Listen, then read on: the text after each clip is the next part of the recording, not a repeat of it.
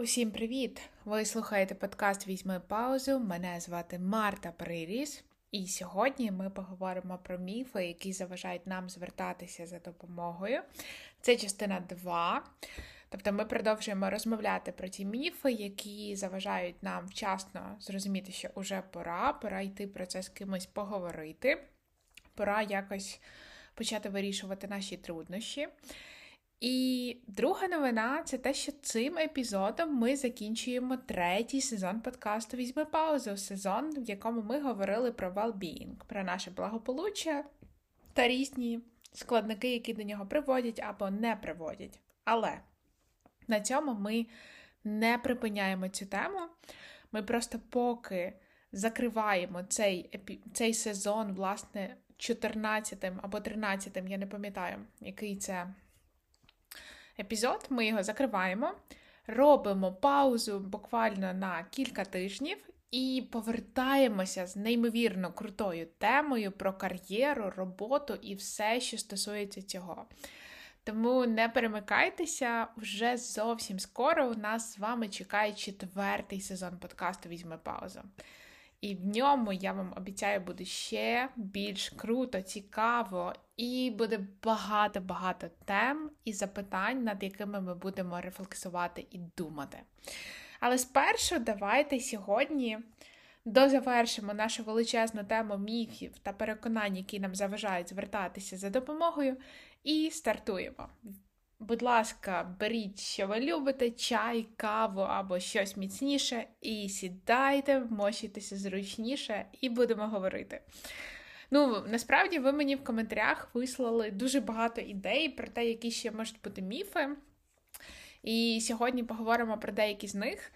Один з них а, звучить так, що звертатися за допомогою потрібно тоді, коли вже остаточно з'їхала кукуха.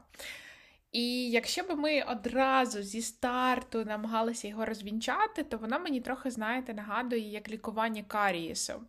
Коли у нас там одна-дві якісь чорні цяточки на зубах, то полікувати їх значно швидше, дешевше і менш-менш болісно.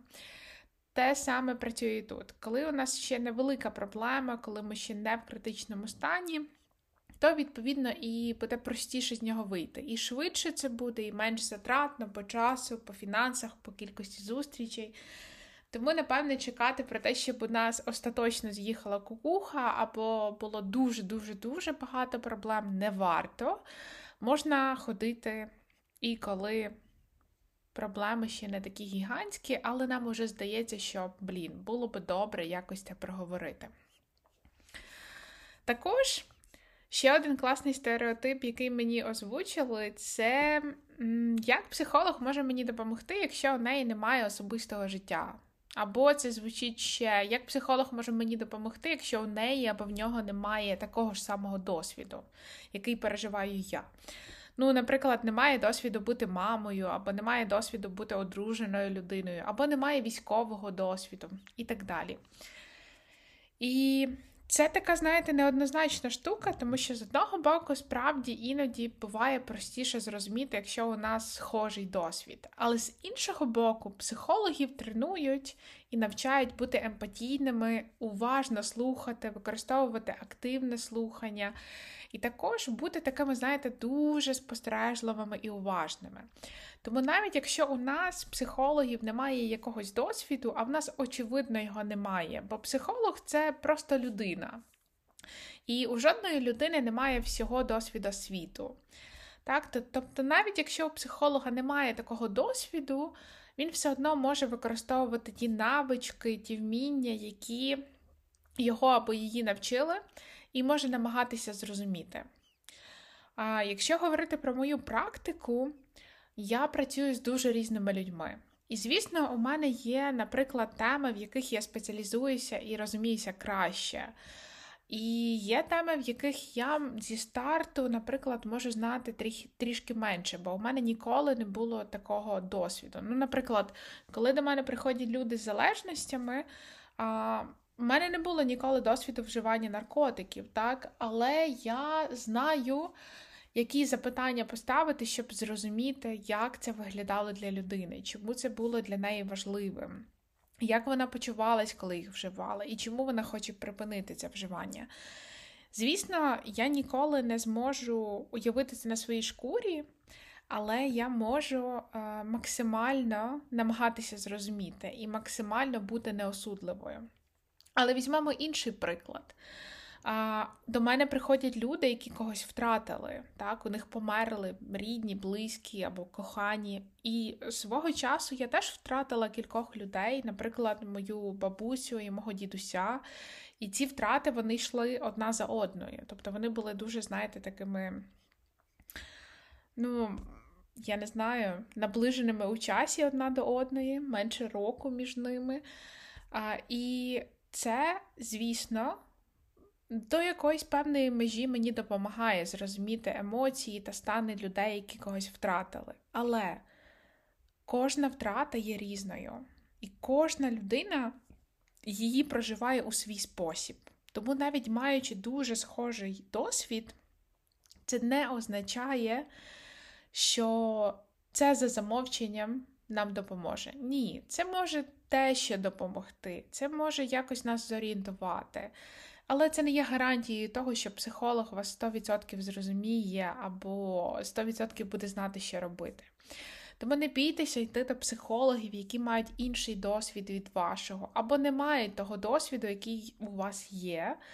Бо якщо психолог або психотерапевтка, якщо вони мають добру школу е, терапевтичну, якщо вони мають добру підготовку, якщо вони працюють над тим, якими людьми вони є, і як вони хочуть, як вони хочуть взаємодіяти з людьми, як вони хочуть допомагати вам, то це буває достатньо. І вони не обов'язково мають, знаєте, проходити через все те, що проходили ви. І наступний міф це те, що мої проблеми розмок... розмок... Ох, Боже мій, цей момент прийшов в моєму подкасті, коли я не можу вимовити слово і це окей. Що мої проблеми просто зникнуть, вирішаться самі по собі. Типу, я з ними можу нічого не робити, вони просто собі якось одного дня розмокчуться. Але це не так. Дивіться, насправді більшість проблем вирішується, якщо ми щось для цього робимо, і якщо з'являються сприятливі обставини для їхнього вирішення. Звісно, іноді деякі проблеми зникають, але come on, як часто це буває? Це буває прямо дуже-дуже рідко. Хіба ні? Але е, ми якось продовжуємо надіятися, що вони зникнуть, що вони якось, знаєте, просто вирішаться магічним чином. Так, одного ранку ми прокинемось і все, їх немає. Втім, ну, якщо ви вже кілька місяців або навіть тижнів живете з цими проблемами, можливо, у вас вже депресивні симптоми, або у вас хронічна втома, чи ви вигоріли, чи, наприклад, ви погано даєте собі раду зі стресом або вашими стосунками, то для того, щоб не чекати, поки ситуація не стане критичною, те, що ми вже згадували, правда, легше залікувати один зуб, ніж коли у нас попсулися вже всі зуби. Тут така ж сама ситуація. Не чекайте, поки ситуація стане критичною, не надійтеся, що проблеми зникнуть самі по собі. Це так не відбувається. Проблеми зникають, коли ми беремо відповідальність за наше життя і своїми ручками їх розгрібаємо. І своїми ручками робимо так, щоб вони, власне, якось е, вирішувались. Але самі по собі вони ну, майже ніколи не зникають. І а, мені ще подобається, знаєте, коли люди думають, що проблеми зникають самі по собі, і про те, що їх можна вирішити, робивши ті самі речі, що вони робили раніше. Але це так не працює. Робити те саме і надіятися, що буде різний результат. Це з меж фантастики. Тому іноді нам справді дуже важливо зробити щось по-іншому. Ну, наприклад, якщо ми не зверталися за допомогою, звернутися за допомогою. Або якщо ми не дбали про себе, то почати з якихось таких базових турбот про себе. Наприклад, ми можемо почати спати ту кількість годин, яка нам потрібна, або почати їсти більш здорову їжу. Чи, наприклад, перестати спілкуватися з людиною, яка для нас є дуже токсичною і нас ранить, і так далі.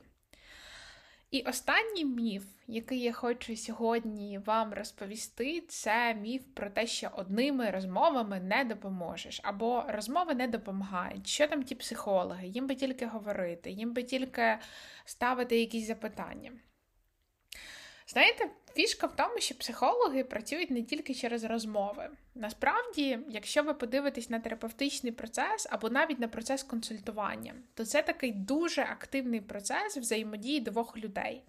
Спершу ми визначаємо потреби клієнта потреба людини, чому вона тут, що відбувається, який контекст, куди вона хоче прийти, які в неї є, знаєте, ресурси, які в неї є прогалини, які в неї є тригери. Ну, Ми таку мапку складаємо, типу, де ми зараз є, і куди нам треба прийти. І ось коли ми маємо цю мапку, ми на тій самій хвилі, тоді насправді ми, звісно, дуже багато говоримо. Don't get me wrong, ми дуже багато говоримо. Ми намагаємося розмірковувати про те, як оце вплинуло на тебе, що оце робить з твоїм життям, як ти почуваєшся, коли те і те. Але ми ще дуже багато робимо. І якщо ви запитаєте моїх людей в терапії про те, що вони роблять, то вони вам можуть сказати, що вони пишуть або вони відстежують свої емоції, або вони відстежують свою втому та продуктивність, або вони малюють. Або іноді вони, наприклад, намагаються практикувати вдячність, або вони читають книжки, де вони намагаються знайти наративи, які будуть їм корисними. Або вони роблять поведінкові експерименти. Вони, наприклад, люди, які мають соціальну тривогу, так їм страшно комунікувати з іншими людьми, виходити з дому. Вони, наприклад, йдуть е, читати книжку на лавочку, або вони, наприклад, мусять замовити каву в кафе. Дуже багато всього відбувається, такого, знаєте, практичного, дуже багато дій, дуже багато кроків. Тобто, це не тільки про розмову. І є безліч інструментів, які ми застосовуємо, щоб допомогти людині вирішити її труднощі, або зробити її більш свідомою, щоб вона могла жити наповнене життя. І найголовніше, те, що терапія в багатьох випадках допомагає людині не просто порефлексувати, але і здобути необхідні навички, які вона потім забере з собою і буде використовувати в своєму щоденному житті. Ну, наприклад, для когось таким відкриттям великим є навичка. Взаємодіяти зі своїми емоціями, вміти їх помічати, називати, розуміти, де вони є в тілі, розуміти, що я маю робити, якщо я А сумний, якщо я Б розчарований, якщо я В відчуваю злість і так далі. Для когось великим відкриттям є те, що можна говорити відкрито зі своїм партнером або партнеркою, так, і як це робити. Цього теж вчить терапія і так далі. Тобто, звісно, це не лише розмови, хоча розмов у терапії може бути багато. І насправді, мені здається, головна така штука це те, що добра терапія завжди допомагає нам жити без неї. Так? Тобто, коли людина закінчує добру, якісну, круту терапію, вона знає, що робити. Вона знає, як собі дати раду. Вона йде з таким, знаєте, з такою валізкою інструментів, добрих запитань до себе, з добрих з добрими підтримуючими штуками, ідеями і так далі. А, Якось так. Я знаю, що є ще дуже багато міфів, які ми тут не розглянули. Але мені здається, що основні міфи ми все ж таки зачепили в цьому епізоді і в двох попередніх.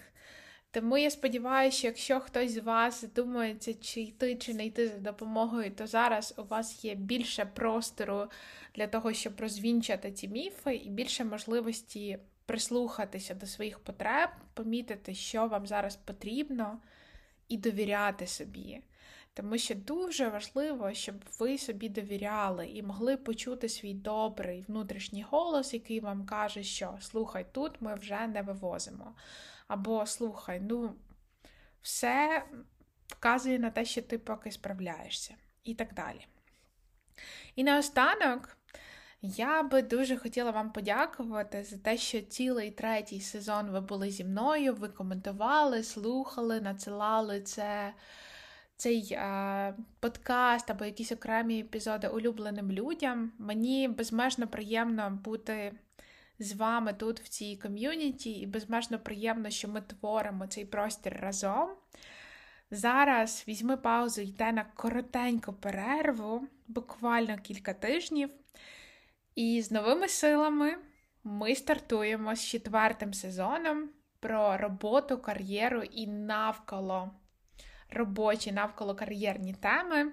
Вже зовсім скоро, тому не перемикайтесь, слідкуйте, будь ласка, за оновленнями подкасту на усіх платформах, де ви слухаєте. І в мій міщасі пам'ятайте про те, щоб брати паузу, дбати про себе, довіряти собі і дбати про себе.